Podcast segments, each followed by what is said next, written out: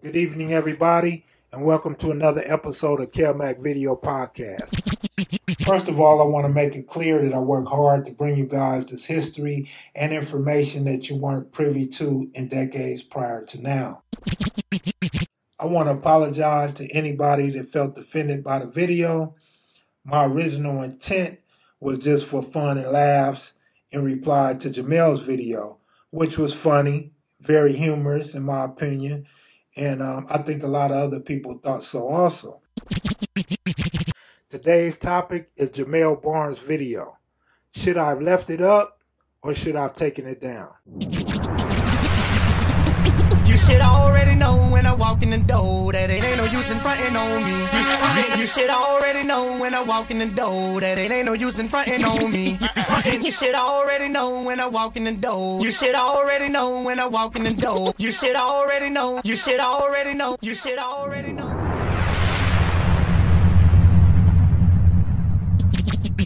Now, when you go to my page or my Instagram page, there was a few people that spoke out against the video I put up. However, if you go to Jamel's page, there's nobody speaking out against uh, him putting up his video or his daughter egging the video on.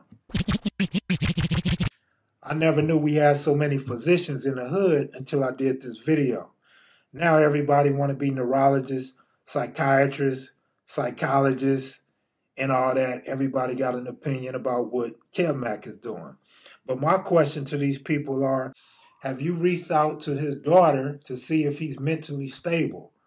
Or if she was willing to take the video down. You should, you should, all, you should already know when I walk in the door that it ain't no use in fronting on me. Fronting on me. Today's show is to be a good one. I'm to get CJ Mack on the line.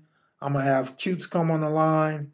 I'm to take some other calls and play some other messages that you guys have for me. We're to go to the phone lines now. Yeah, we had lost you, Melly Mel. Uh, Oh yeah, I'm back, man. yeah, I was saying for the listeners that didn't know who you was, that you from Compton, Oaks Park area, and Right, I'm original, original Oaks Park, and you had a front row seat to the Red House. Oaks Park, and Midtown became eventually Santana. The two was meshed together and created a super gang, which became Santana Block. Right. Uh, did you ever see Jamel up at the Red House? You know what? I never saw Jamel at the Red House. I always saw Jamel Tookie with whatever, whatever Tookie. When I always saw, when I always saw Jamel, Jamel was always in L.A. Okay. And I'm telling you, man, Jamel is one of them cats, man. He has that that Mhm. mercurial mindset. It's a cat that's always got a mood swing or all of a sudden change of mind, you know. And and, and you and if you listen to him talk all throughout the years of the things he has said about Stanley Tookie Williams or, or, or Raymond Washington, has not really been positive. You know what I mean? Because he because they're not here to speak for themselves he get to say whatever he want and nobody can even speak on their position because clearly if you look at the east if you look at the west you look at the compton the two names that's going to stand out as far as it, it- whatever i don't know what jamel is trying to prove is he was talking he wasn't a leader he was not that he didn't start the crips east or west or Compton. Tookie was in all.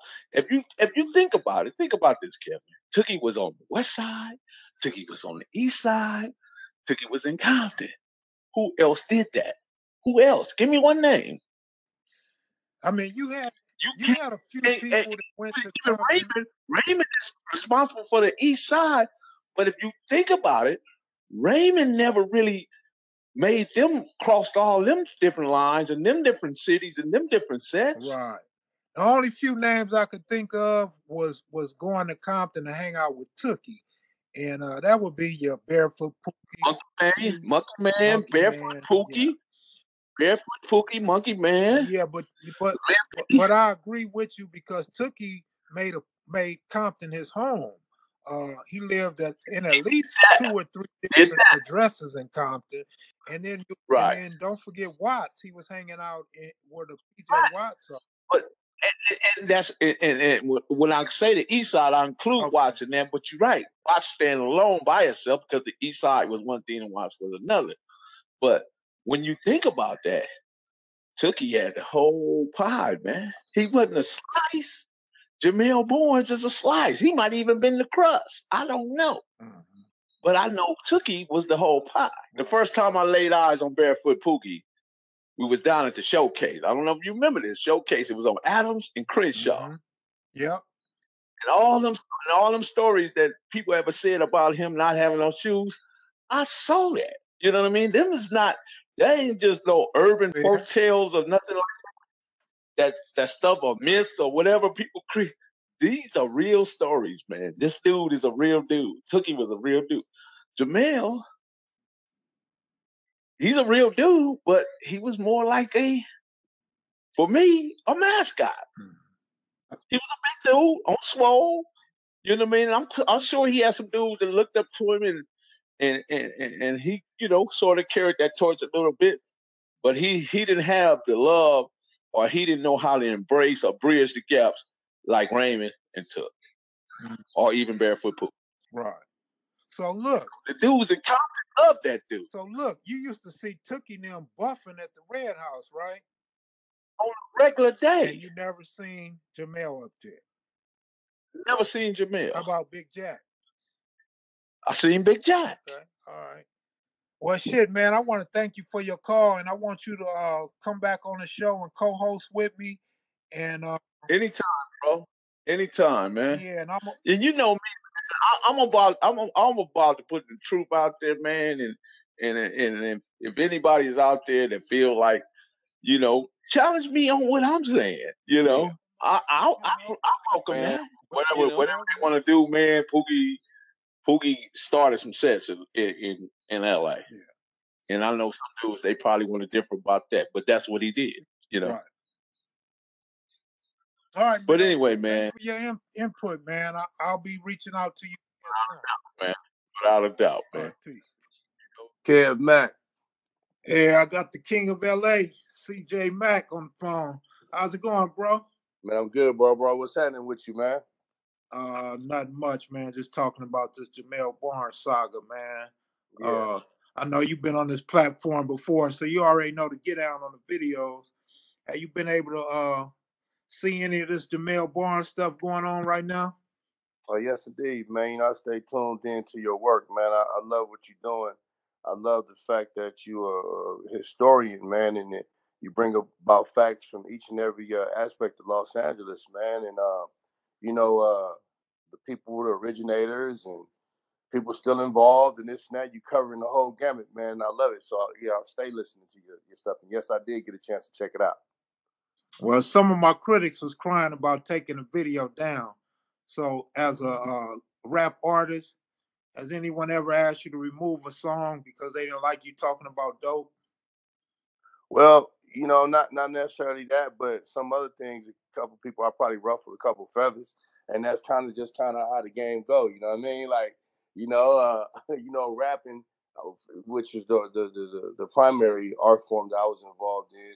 You know, it got disrespect and people having opinions and things, and sometimes some people say something to you, and sometimes you fire back. You know, I mean? so it's all part of the game. And no, I, I, wouldn't say I, I, don't I don't take nothing down. If I said it, I meant it. You know what I mean? You know what I mean? It's bottom line that we can we can get over it or or, or whatever. You know, that's always been my motto with it. Yeah, to keep it one hundred.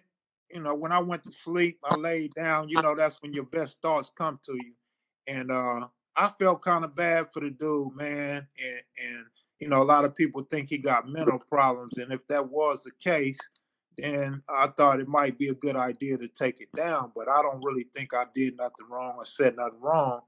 In fact, last night he uh he typed a response saying the only problem he had with me was that I went and got accused to discredit him, and that was never my intent.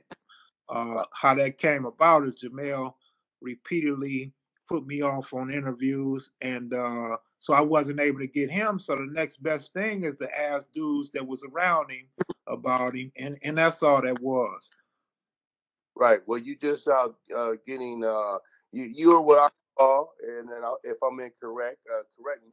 You're a street journalist, man. I mean, it's nothing more than what you're doing is you're report, reporting facts. Those facts are going to come from different sources. Some may not be factual. You may not never get to the truth. You right. know what I mean? So you know, it's up to you and your mind on on on how you feel. If you feel like uh, you know uh, the outcome wasn't something that needs to be out there, then obviously that's up to you. You know what I mean? We we weren't around in those times from those guys. Those guys, you know, dudes in their sixties. You know what I mean? Some of them dudes in their so so you know you're gonna hear this, and you know, there's always uh, folk tales, you know. So you yeah, know, gonna get different opinions from everyone, and that's part of the interesting thing about what you do. You get to hear the perspectives from different people. You know, I learned a lot of things about different areas in the city listening to your work and, and, and watching the interviews and stuff. So you're gonna get different opinions, man. So it's up to you on whether or not you feel like you know, well, maybe I, you know, this this interview, not me myself, but maybe this content pushed the line and it may offend some.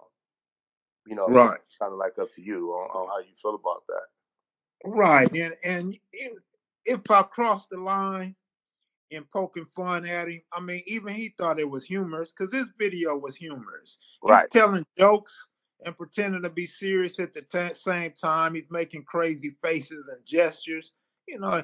And what people don't know, me and Jamel and his daughter, we we've corresponded many a times for several months on uh on Instagram. Right. And so you know, I kind of know how he is. He kind of know how I am. And obviously, if he threw my name out there, he knew I was going to respond, just like he responded to Cutes and Big Jack and whoever else. You know what I mean? So exactly. I think people are taking this out of out of his original intent, and uh, they think I'm laughing at him and not with him. But at the same time, I think putting those articles in there to dispute what he was saying, I think it really offended some people because you know a lot of people can't accept the truth. Well, yeah, you know, and and and and and and I'd like to say each man's version of the truth. You know, uh, people want to believe what they want to believe from who they want to believe it about or from. So, you know what I mean. So, uh, you know, all you're doing, in my opinion, is is putting the information out there. Just like I did with C-Walk. You know, my when I did C-Walk, my opinion didn't really didn't really matter. You know what I mean? I, I, I let I just put it out there. This is the information I'm getting. This was at the time the clown walk guys. This was the you know some some homies was like, oh, you know, well I don't want to see no kids doing it turning into no clown walk. Some people were like, man, let the kids do whatever they got to do. So you're gonna get different many opinions, and that's what makes an article or a piece um, interesting. So there's going to be different opinions about things. And I think that's that's that's the interesting aspect of it. Even being in an industry for so long, man, and you know about monetization and you know royalties, you know your income. Uh, it's true that controversy sells, but the misconception is that I'm making a lot of money when I'm not. And if anybody is familiar with YouTube, they know when you're using somebody else's music, such as Ice Cube's No Vaseline, or some of the music I use in the Inglewood families and the Santana blocks. I can't monetize those songs. Right. So it's just a mix, miss, a big misconception about me. And obviously, if they think all the videos I do, including the response to Jamel Barnes, is about making money and exploiting the culture, uh, that's so far from the truth. Um, but I want to say to you, man, I appreciate you being on here, and I hope to work with you soon, man. And uh, I know you got a flight to catch, man. Be safe, and uh, I hope uh, everything that you work on uh, prospers, bro. Uh, thank you, bro, bro. Uh, 100, and um, I always support you, man. And um, you know, one thing about you that I know because I spent many hours with you, whether on the record or off, that you're doing what you love and that's why I want to come together and work with you on some things because you're doing what you love. And uh, you know, everybody got opinions, man. You know what I'm saying? Like your opinions is like uh, you don't know if I can cuss, but opinions is like a-holes, man. Everybody got them at the end of the day. So, you know, do what you feel is right and continue uh entertaining people, man, and doing what you love, man. I'm proud of you for going out here and taking the effort. Everybody, everybody got an opinion, man.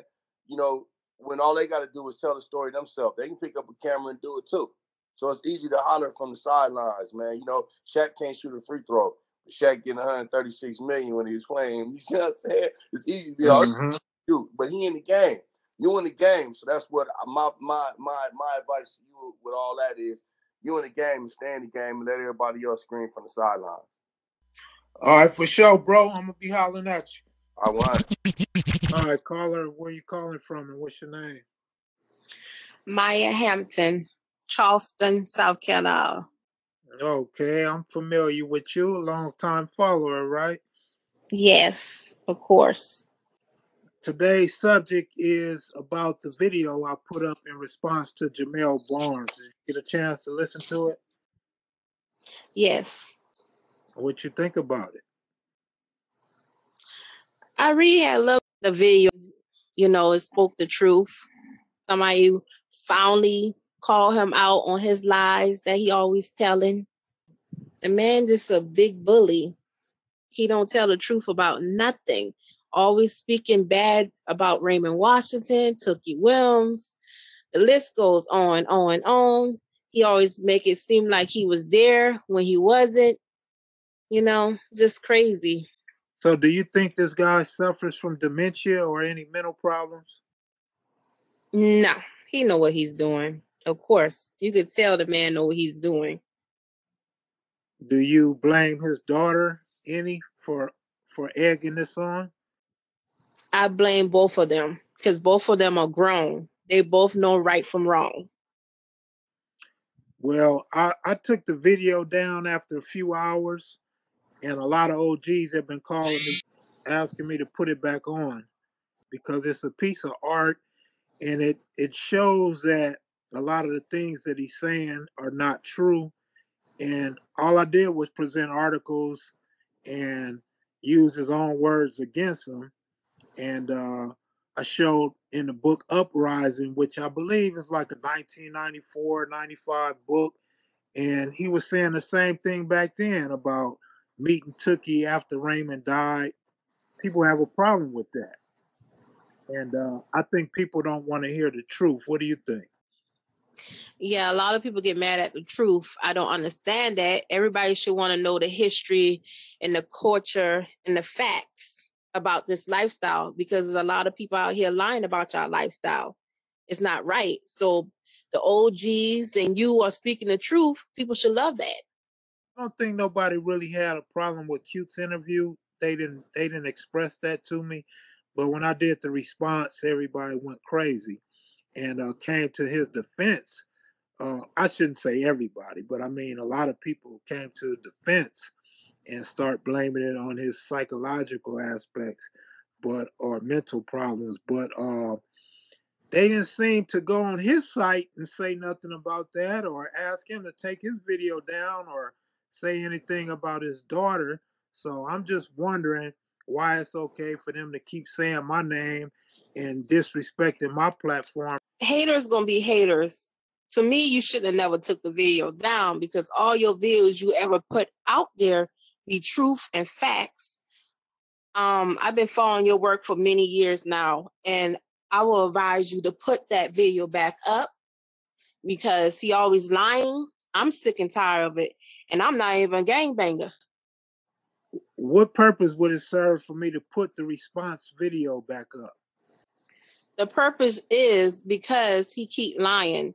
You know, these men are dead now.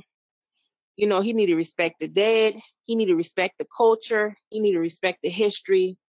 And it's just not right. You know, if you gonna speak on something, speak the truth. Don't make it seem like you was this big triple OG you did this and that and you wasn't.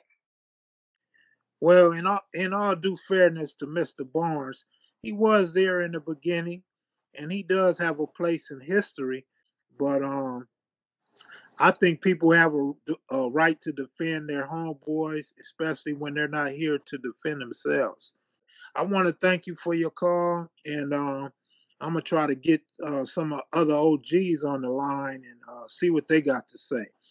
So you enjoy your day, and I hope you continue to enjoy the content. Yo, what it do, Kev Mac? Um, I was once told by our OG homie that um, either Avalon Gangster Crip or Avalon Garden Gangster Crip was uh, once Crip, then they turned Blood, then they turned back to Crip.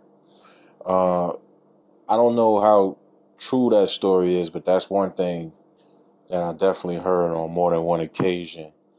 I mean, I don't know if you speak to anybody in Avalon Gardens or anybody that's Avalon Gangster Crip uh, to verify that, but that that sounds very interesting because I look at some of Jamel Barnes' interview, and he seemed like he seemed like he was probably cool with the Bloods at one point in time, and that's why it kind of sounds believable. Um, if you could have anybody verify that, that'd be cool. I don't know the origins of 88 Avalon. I do know the Walnuts were in close proximity, and they were what you call a non-Crip gang. Hey, what's up, Kev? Um, I would like to see an interview on the origins of Shotgun Crip. All right, let me know. Later. I agree. The history of the Shotgun Crip should be a good one.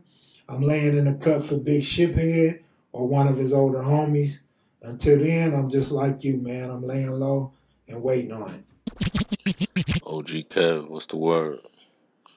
This Mills the Stone from Southside Queens. But um, what's up with that um? I think part four or part five of the Inglewood families. Was it deleted or something? Was it like some copyright shit going on? Get back to me, bro. Let me know what's up. Parts two, three, and four of the Inglewood family were removed. It had nothing to do with copyrights, although there was music in there. And uh, there's a lot of guys going up for parole, and we didn't want to hurt their chances. I got OG Cutes of the Magnificent Seven on the phone. How you doing today, Cutes? Uh, that's pretty good, man. How's everybody doing this uh, this afternoon? Uh, hopefully they're doing well, man. A lot of people want to know about your friendship with Jamel and what you think about his mental state. Uh, they kind of want to know if you could explain what might be going on with him. All right. First of all, I want to make clear that Jamel's behavior is unbecoming of who I remember him to be. When we grew up together, we went to Washington High School. I met Jamel in 74. That's when I introduced him to Stanley. Like I said, Jamel was never a gangbanger on the west side. If he gangbanged on the east side, who did he gangbang with? And this is how this goes. Around the end of 1970, almost 71, Raymond and them went up in the air, turned these guys into Crips. It was before people called themselves Blood, so their projects was never Blood. Their projects was the Avalon Garden Boys.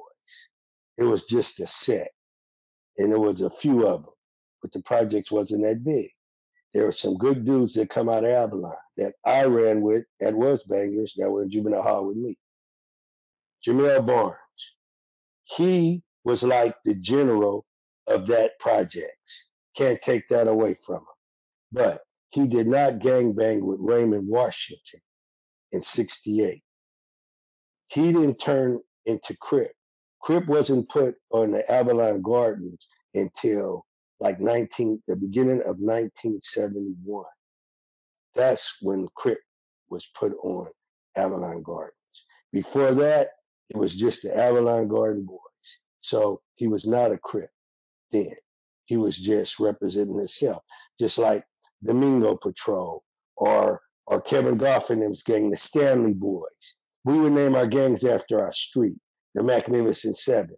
All of these gangs were named over by where we lived at. We give ourselves names because the seven represents seven here. So that's the street that we would all meet up on on seven. And that's mostly how gangs were. The A Trey gangsters, they they got their name from their street, 83rd Street. When we had the Dinka Crips, they got their name from their street. So that's where the names come from. Jamel, his family member, is the one who's behind all of this. She's the one who puts the camera in his face She's the one that tries to provoke a response from the opposition. And, and, and, and what we against is his telling of the story. He's not being factual in his telling of the story. He's trying to make himself look like more than what he was. So therefore, that's not true. If it's not true, someone has to have the courage to come on and say, hey, man, that's not true. What you're saying isn't true. No one has refuted or refuted that for me, no one has came on camera and said, hey, man, he never went to Washington. Have anyone ever heard that?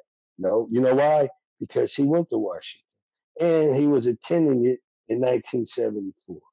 He was never an original Crip because the Crip started in uh, 1969 on the east side. They started in 1970 on the west side.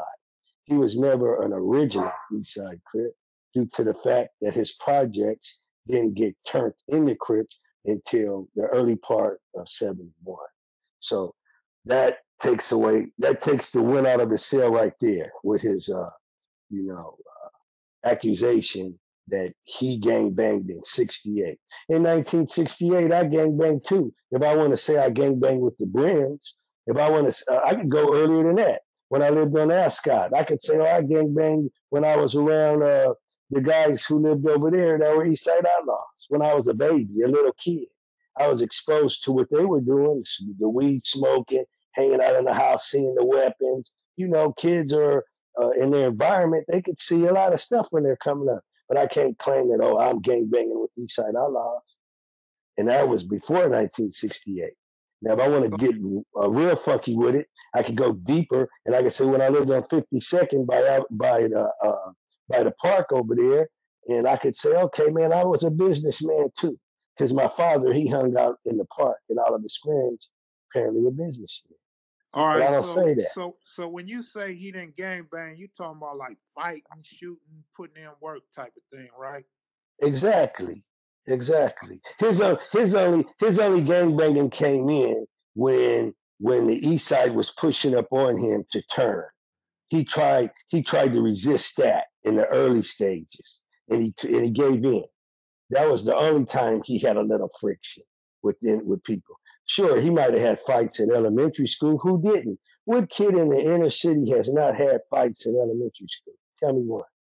All right. That- So let me let me ask you, uh, when there's guys that's that's between my age and your age, they were little kids back then, and they seen Jamel leading the pack. What was that all Yeah. about? when we would be up at Sitnella Park, the little kids would be like amazed by yokes. So they would be like, oh shit, look at these big old dudes. Cause we grew up watching cartoons. So little kids is like, you know, they still in their cartoon mind. They're like, wow, these guys look like Hulk. These guys look like the cartoons that they enjoyed watching. So little kids were attracted to that. Plus, little kids feel powerless. If they, most of them came up in single family homes, so they're out there in the community now. They see someone, you know, with a lot of brawn, and the person's, you know, acting like he's not mean. So automatically that attracts kids. You know, it attracted me when I was a little kid. You know, I hung out with the big kids. You know, I don't want to get just pounded on. You hang out with the bigger kids because when you grew up in an environment and you don't feel that safe in that environment, you want to be around people who's going to be down with you. You know, All you got to show you're down too. The little kids like the Jamel. Little kids love Tookie. When we would come through the park, they see Miles Tookie. All these guys are on super swole. They were nice guys, and people liked it to be around. Plus, these guys crack jokes. These guys were funny, and and they were enjoyable to be around. The girls liked being around us and everything, so it was cool. Those were fun times.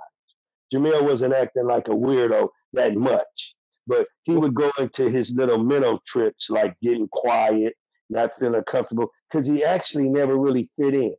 And and I don't know what that comes from, but he never really fit in. And and another guy attested to that during his time that he experienced with him, that this guy really didn't really fit in. And I don't know if people made fun of him because they were jealous of him or because he was awkward and doofus. You know, when you're going through adolescence, you go through an awkward stage. And I don't know if that didn't settle well with him, but every kid goes through that and they usually come out all right, you know. But that's just normal, you know. And he he tried to fit in on the West Side best he could. I mean, I had to stop Bird Dog from getting them. I had to stop Smiley from A Trey from getting them. And I mean, I was working full time from getting them all the time. And this would always take place when we were out in the open, when we were in the crowd, because Jamel would try to put a little too much on it, and these guys are bangers. And we all know that Jamel wasn't a banger. He was a poser, but he was friends of Tookie, and Tookie was respected. And some people I say, well, Tookie wasn't the founder of the West Side. Tookie wasn't this. Tookie was that. I, I was. I'm from the West Side, and I'm letting you know that Tookie was one of the four founders of the West Side, and Tookie was respected. And All so right, in my mind, in my in my in my mind, you know, certain guys that wasn't in the mix, you know, had a front row seat as a kid, standing on the porch.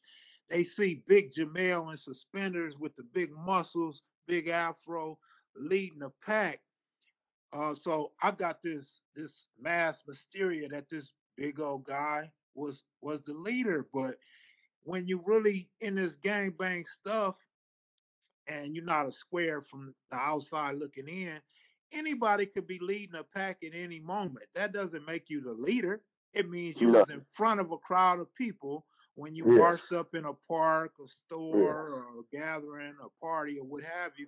But that never makes you a leader. No, no, it makes you a leader. A leader is the type of person who will lead the regiment of soldiers through the back alleys into another neighborhood and you don't have a gun. You, and, and when you turn out into that neighborhood, you may be outnumbered. Uh, I, I recall a time when we were at the Watts Festival, and this was like in the early 70s, and uh, things didn't jive that night real well. And then we had this other gang over waiting for us in McDonald's. We had another gang coming down the alley toward us, and we had this big old melee right there on Central, and it was pitch black dark at night and we're out there fighting like cats and dogs with each other. And the police never came, and we just out there fighting. The only thing that uh, made people disperse and go in their separate areas is because the helicopter had finally came. The helicopter finally came and lit us up, and then everybody started going back their own ways. The only people who lived in the area was the bounty hunters. They didn't have far to run to get back to their area. You had you had the Pirus. They they had a little distance more to run. Then you had us. We came all the way from across Florence, and and the buses ain't running. So we had a long way to get back home. You know, but that's just how it is. And a leader is the type of person who will lead you right into that and not turn around. Once you see this, once you see the opposition, you go toward it. And that's the type of people that I consider as leaders. You know, I don't consider a mascot a leader. Jamel, he was more of a big mascot. He would be up there with us. He, the reason he wanted to be around us is because for simple interests that he had. He enjoyed lifting weights. He had to come on the west side because he got ran off the east side because he got in a conflict over there and there was gunplay. And he wound up on the wrong end of the, of the barrel of that. So to, for survival of the fittest, I mean, not survival of the fittest, for self-preservation, he, his mother, his family had to move him from over there. So he got love when he came over there on our side. We wasn't hating on him. And then when people would try to get at him because of the way his manners are and he doesn't really know how to interact good with other people, then he God blessed him for me to be in his environment at those times. Or are he you, wouldn't be here today. Are you familiar with a guy named John Seals? Yeah, I used to lift weights with him. He used to lift weights with me and Munson. He was our friend. And let me tell you this, let me tell you the story about how this went. All right. So he had already had conflict with Raymond and them. He had already had conflict with guys on the west side. He was a banger. But let me tell you something about him. He would ride his 10 speed down Manchester. He would meet us on Western. We would walk him from Western and he would be on his 10 speed up into Babe's gym and he would work out with me and Craig Munson. And I told him, I said, hey man, it ain't no problem. You could come over here and buff with us all the time. And he was a good looking kid. He was strong, he was down, he was cool, and he wasn't scary. And I, he ain't never showed me a gun. When he would come through there, he, ne- I, he never acted like he had a weapon. He would always have a slingshot on. He was a cool brother. And Munson liked him, and I liked him. And he hung out with us he hung out with us as much as he could and lifted so, weights with us. So what I wanted to know, the reason why I brought that name up is uh there's rumors that uh, him and Jamel didn't get along, and there's also a rumor that he might have been a walnut or some type of brim at one point. Uh, you know anything about that? Yeah, that's not true. Of, of, of anything, he would have been the founder of the Walnuts. Of Okay. anything, Okay. along al- uh, uh, along with the bourgeois, with Michael and them and that family, and and, the, Right. and the Walnuts and the Walnuts were some good brothers. The Walnuts would fight. The Walnuts, uh, there were some good bangers in the Walnuts. They they they were a young gang. They didn't last that long, but they were a young gang. A lot of people don't know about the Denver Lanes, about and Snake, my friend Snake. The Denver Lanes is an older gang than the Walnuts. The Right. Denver Lanes is an old blood gang. It's been around a very long time. Bunyan, Paddlefoot, all of these guys. I know all of these guys, man. These guys were bangers. You know, some of them rest in peace right now. You know, but I grew up with these guys, going to, down the streets, man. Figueroa. I've been around these guys. Jamel was never a gang banger. I don't know why his daughter puts him out there. Maybe he tells her these stories that when she was a little kid, and she actually believes this stuff. And she says, "Well, this is my uh, daddy, and I want to put him out there so he could set the record straight." But I think it's more sinister. I think that there's a, a cop element to it. I really do. And there's clergy that gets involved. This preacher dude, he tries to stick his nose in our business. We would never ever join a church and let the preacher dictate to us what to do. The type of preachers that I really hate are the type of preachers that throw the rock and hide their hand. They have pumped their congregation up to go and uh, picket in front of an abortion clinic because they don't think it's a woman's right. You know, the shit gets real political when you get into this gang banging OG shit. And these preachers are real scandalous. They receive money. What do they do with the money? We the poor people. So it's a lot of shit there that I don't like. So therefore, I don't like when the clergy tries to get involved in this OG stuff. Now, uh, you have this character, Jamel. He's always, you know, got one foot in the church and one foot on this main line, you know, and he's already rolled it up off the main line. So if we want to look at it in the prison sense for all you G's out there, I consider him a SNY. He's in special needs. He had to leave the city. He can't come back to the city. He can't do like OG Cooch and stroll through uh, St. Andrews Park with a slingshot on. You think he could do that? I just No. did that. No, I can't do that. So, so Do you think he can go down on a 67 and, and, and go through the heart of where the Deacon Crips originated from and stroll down there and be asking for people? You think he can do that? No, he can't do that. He, he didn't burn all of his bridges with the people. So his voice should not resonate anymore for the simple fact that he did not stand the, withstand the litmus test and he's a liar. And the people behind him are false prophets. well, let me ask you. Let me ask you how you feel.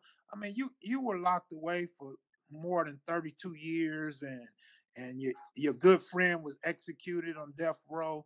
And when you hear about the things Jamel had to say, and you come home, how do you feel about somebody talking like that about your friend? Well, it hurt my feelings first of all, and and rubbed me the wrong way because I'm the kind of friend. If if you were in, uh, say, you were in San Quentin, and I'm over here in Folsom, and someone's talking shit about you, and you're my friend, and I get word that they talking shit about you, I'm gonna confront the, you know, I'm gonna confront the conflict, and I'm gonna see, I'm gonna get to the root of it. And if that person talking shit doesn't have nothing valid, doesn't have no paperwork, and he's just, you know, just rifling off at the mouth to try to just steer some shit up and give you a bad name, then he's gonna get a fair issue of what he got coming to him. And and, and that has happened on several occasions, you know, behind the wall. In my experience and in my existence behind the wall. And for this guy to have this loud mouth to say the awful things that he did, I know what motivated him to do that. And what motivated him to do that uh, started with a C O P, and and you know what that stands for, right? So so the pigs were behind that, and he was their mascot, and a lot of people, a lot of time has went by, and so they could put this weirdo up there, and he could say whatever he wants. the Black Panthers had their conflict with the US organization. There's always something to be made to conflict the mass and, and, and where the people want to go and what the people want to be about. They're always going to bring an idiot and put him, you know, over there to, to start some dissension with inside of the ranks so we could start this conflict and have this shit going. But this guy is clearly unstable and he's nothing of the man that he used to be you know and the man that he used to be he never was a banger but he was still a man so do you feel hmm. like do you feel like do you feel like we're being a bully by responding no. to his remarks no no because if we didn't respond to his remarks then the opposition the cops and whoever the, the, the clergy who's ever else behind it that tried to dilute you know our og history you know, the, the, bottom line is is that they don't want Raymond Washington or Tookie to be idolized. And so how do you feel? How do yeah. you feel, Cutes, when uh you hear that your good friend Raymond Washington was knocked out by this guy, uh, and and and you know the, the things he says, ten thousand Crips in 1968. This is this is what's so absurd about what this dude said. Before Raymond Washington went to prison, I hung out with him. After he came home from prison, I hung out with him. I was Raymond's friend from almost day one when the West Side turned into Crips. I came on board in the late part of the 70s. Raymond Washington was my friend ever since that day. Raymond Washington would come over my house and get me in the 70, in his 53 uh, Chevy, and he would be with Barefoot Pookie or Michael Concepcion in the car.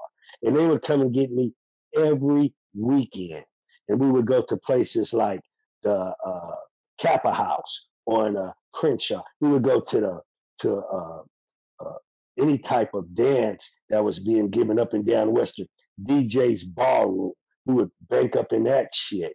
And w- when we would go to places, we didn't go there to party. We didn't go there to talk to girls and get telephone numbers. We came there to handle gang banging business. That's what we did when we went out. We would go to record hops inside the other parks. That's what we would do. And we would have friction in those parks because the boss Tom, the boss Tom Cross record hops was record hops for G's. Only G's experienced those record hops. Then later on, Raymond left the set. He went away for a long time. He came back in 76, and we were together all the way up until 79. That's how that's how our friendship was. And when a buster says that he knocked him out and that he hit Raymond, he's an utter lie. And he did not participate at the long table because he didn't have a plaque. The only people that could be at the long table was active gang members who had a say so within their clique. He didn't have a clique, so he did not have a plaque. He was not a member of of, of anti self destruction. He was not like like my buddy Caesar said, the, the, that's what it stood for. But Benny Ray Simpson, that's Bulldog. When you see that newspaper, Benny Ray Simpson, that's Bulldog's real name. That's that's his birth name.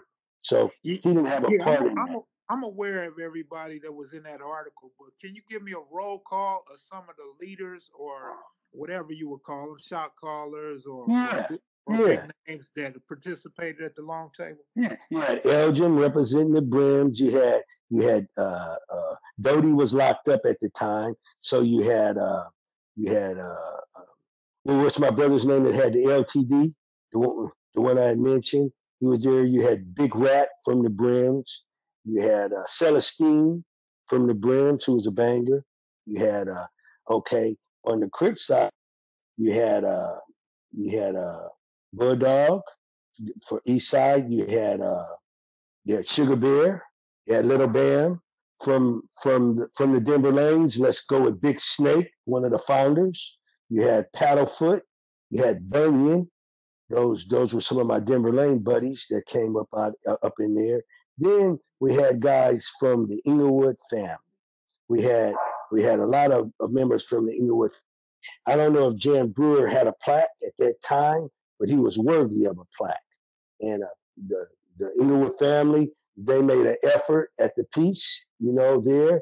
And you you had you had Little Caesar, so they had a plaque. They had the Magnificent Seven. they had a plaque.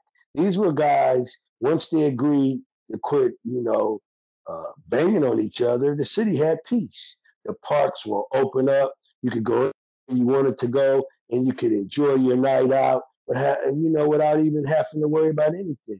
And then if you saw your brother in the street, you could pull over and say, hey, what's up, man? It was cool. You know, these were cool times. It wasn't like I'm caught slipping. There was no caught slipping in because everybody that was actively gang banging was actually get along. The Pirus, they didn't really want to buy into it, but then again, they did buy into it uh, to some certain extent. Because when they arrived that night, then nothing happened. We all sit there and talk and everything. But so you who, know, who were some of the Pirus at the table? Was AC Baba Louie there?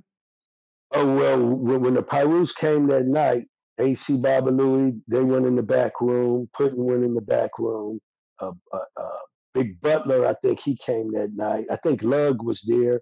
Bartender came that night. They they came with about four or five cars, and they and, they- and they pulled up on the side, and we could hear their glass packs.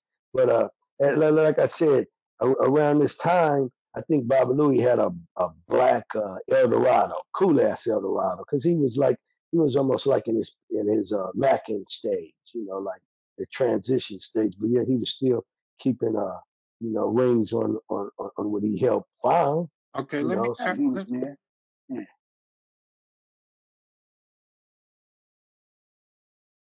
You broke up.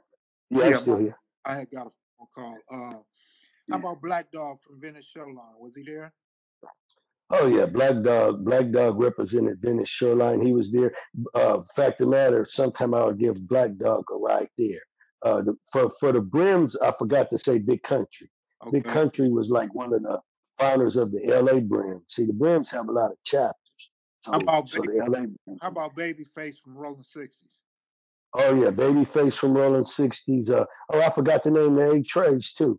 The, uh, the the leader of the Eight Trays that were there. We had Big Rayford, Sidewinder. He was there. Uh, uh, we had him. We had. Uh, I think Hunchy had may have been locked up back then, but but we, we had uh. Smokey. He was there from Eight Tray. There, there was a lot of Eight Trays that would that would come through there. How about And Dead uh, Eye Clint from Eastside Crip? Oh yeah, Deadeye Clint. he would be there, and you would you man, there were just a lot of good, strong brothers there, man. Black, Black from Hoover would be there. Green Eyes was there, and uh, you had a lot of good, a good little Bam, he was there, How and about the uh, Blackstone Brims? oh yeah, you had Blackstone Brims. Yeah, I almost forgot about, I almost forgot, and we had Hoover families too. So we had a Shaft from the Blackstones.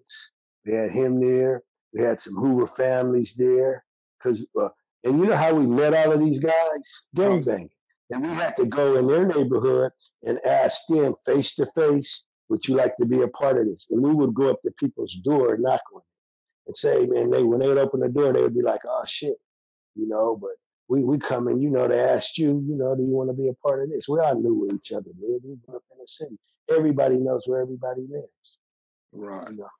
So so so let that's how we would grow. so let me let me make this uh me and Raymond pulled up on the villains together, and and Hatchet Man's uh, uh, uh what was it like a 1969 Ford Galaxy. We put up on the leader of the villains, and and he thought we were going to get out and blast him. He started backstepping, and we telling him, "Nah, man, wait a minute, wait a minute, man.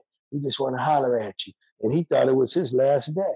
mhm. And we man, he was so happy when when we said, "Hey, man, we want you to come with us and go up to this uh, long table and sit down and represent your neighborhood, man." So the little brothers don't be walking around getting you know busted on this shit. mhm. And the, so and the brother got in the car us. so tell me what Tookie and Hoover Joe and big names like that, Barefoot Pookie. Well, he probably was in uh, prison at the time. Uh, Russell Capers. What were some of the guys like that at the heavy hitters? Okay, so for instance, let's look at Hoover Joe. First of all, uh, I always give Hoover Joe the credit for starting the seven four Hoover Crips, and uh, Hoover Joe uh, and, and Tony Stacy. We joined these. We jo- we were the first uh, gang to join together as uh, allies, and we joined the Dinker Crips. A lot of people didn't know that the Dinker Crips' first allies was was Cutes, Hoover Joe, and Tony Stacy. So that was the first gang that joined up in in in in, uh, in, those, in those early days right there. And uh, so Hoover Joe, he was locked away in YTS. Okay. For and because uh, Hoover Joe never spent a lot of time on the street as a juvenile because he was a he was an outright gangbanger. And uh, the same for Tony Stacy. He didn't spend a lot of time on the street either. He was always in the hall or Nellis. And, what, uh, what was Terry Cadeau at? Terry Cadeau was a banger too. But Terry Cadeau at this time was free. And Terry Cadeau was a member of the long table. Yes. Okay. we would always go to parties and see each other out there in the streets. And he would be draped, dressed well, because he they in the used car business and trucking business. So they always had money. And they, they were always ballers, considered ballers in the gangbang thing, but they were bangers. And what year? What what year did AS? Russell Caper and and and, and James Miller and them, uh, they they were just about to get their case and get locked up. That's okay. for sure. Just okay. about to get their case and get locked away for, for with their L's. For those that don't know, those are uh, Harlem Crips right there. Um, um, Cutes, man, what year would you say ASD and the Long Table started and ended? Uh, well, it started in uh, 1976 and it ended in 1976. Okay, so it's safe to say in 76, Jamel was no longer a factor in the Crips? No, he was not at the brawl at the long table. I hate to say that the long table ended in a big gang fight. We had a big gang fight on Broadway. It spilled out on Broadway, and we had a big gang fight. Things were falling apart, and uh, and the and the ties that bind us together wasn't strongest. The ties that put us apart, and those, and we had the police not wanting us to be together. We had a lot of people who didn't want us to be together because they looked at us as a bigger threat. So that was know? a spillover of COINTELPRO, basically.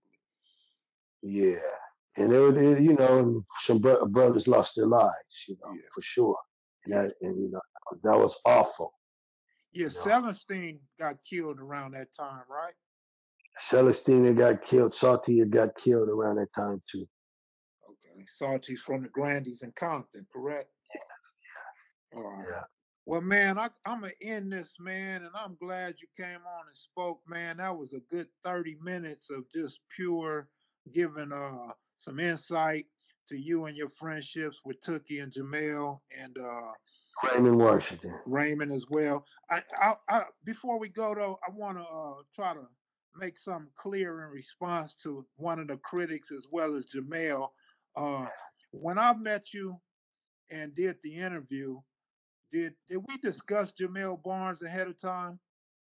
No, no. Did, that was that was a burning desire. That was a burning desire that I had within me that had been inside of me for quite a long time. And did I it, said, "Did at any time? Did it, at any time did I ask you to discredit Jamel?" No, no. You didn't know what I was going to talk about. No, and I didn't read. I didn't because read, because I didn't read the question. No, no, no. Everything was spontaneous. Because when a person is real and they solid, every the chapters of their life is still inside of their mind. If they didn't dilute their mind with drugs and they don't have no recall, I can ascertain everything, you know, with inside of my mind that I, I have remembered it and stored. It's still there, you know, just like a book. I had a lot of time to sit in a in a concrete cell and think about shit. More time than the average individual. My mind has been conditioned to take extreme suffering without breaking. So, you know, that's how I roll. Right. So some weak person, you know, gets up there and try to perpetrates that they this and they that, and now I got an obligation to discredit them, I will, but I will discredit them with facts. You know, and for all you Jamel fans out there, you know, you could still continue to be Jamel fans. I'm not trying to get you to come over on our side because simply we don't need people like you anyway. Because you have already been, you know, deceived and you you already, you know, following the mascot. And for his daughter, if you want to keep doing your father like that in the name of love, then you sure got some, you know, weird love because you need to knock it off. I mean, why don't you just have them come on and make some videos about God or make some videos about, you know, at risk youth? Why don't you let him talk in that area? But he doesn't need to create any type of, uh, you know, false person that he was this and he was that in order for people to want to be a part of what he's a part of. And if you think that that's why you got to do that or you're going to lose his fan base if you don't, then you're absolutely wrong. Because what you're going to do is destroy his fan base. Because I'm going to continue to tell the truth while he's continuing to tell a lie. Well, I know know? that I, I know that I talked to several of my big homeboys that's a lot older than me, and they all spoke highly of you, cutes. So I want to say your your opinion and your facts are very welcome here, and uh, and I like your conversation. I like the fact that you don't have distorted information. Uh, you may make one or two mistakes. That's just because we're human, but uh, but I know I know you don't have no foul intent on anything you say.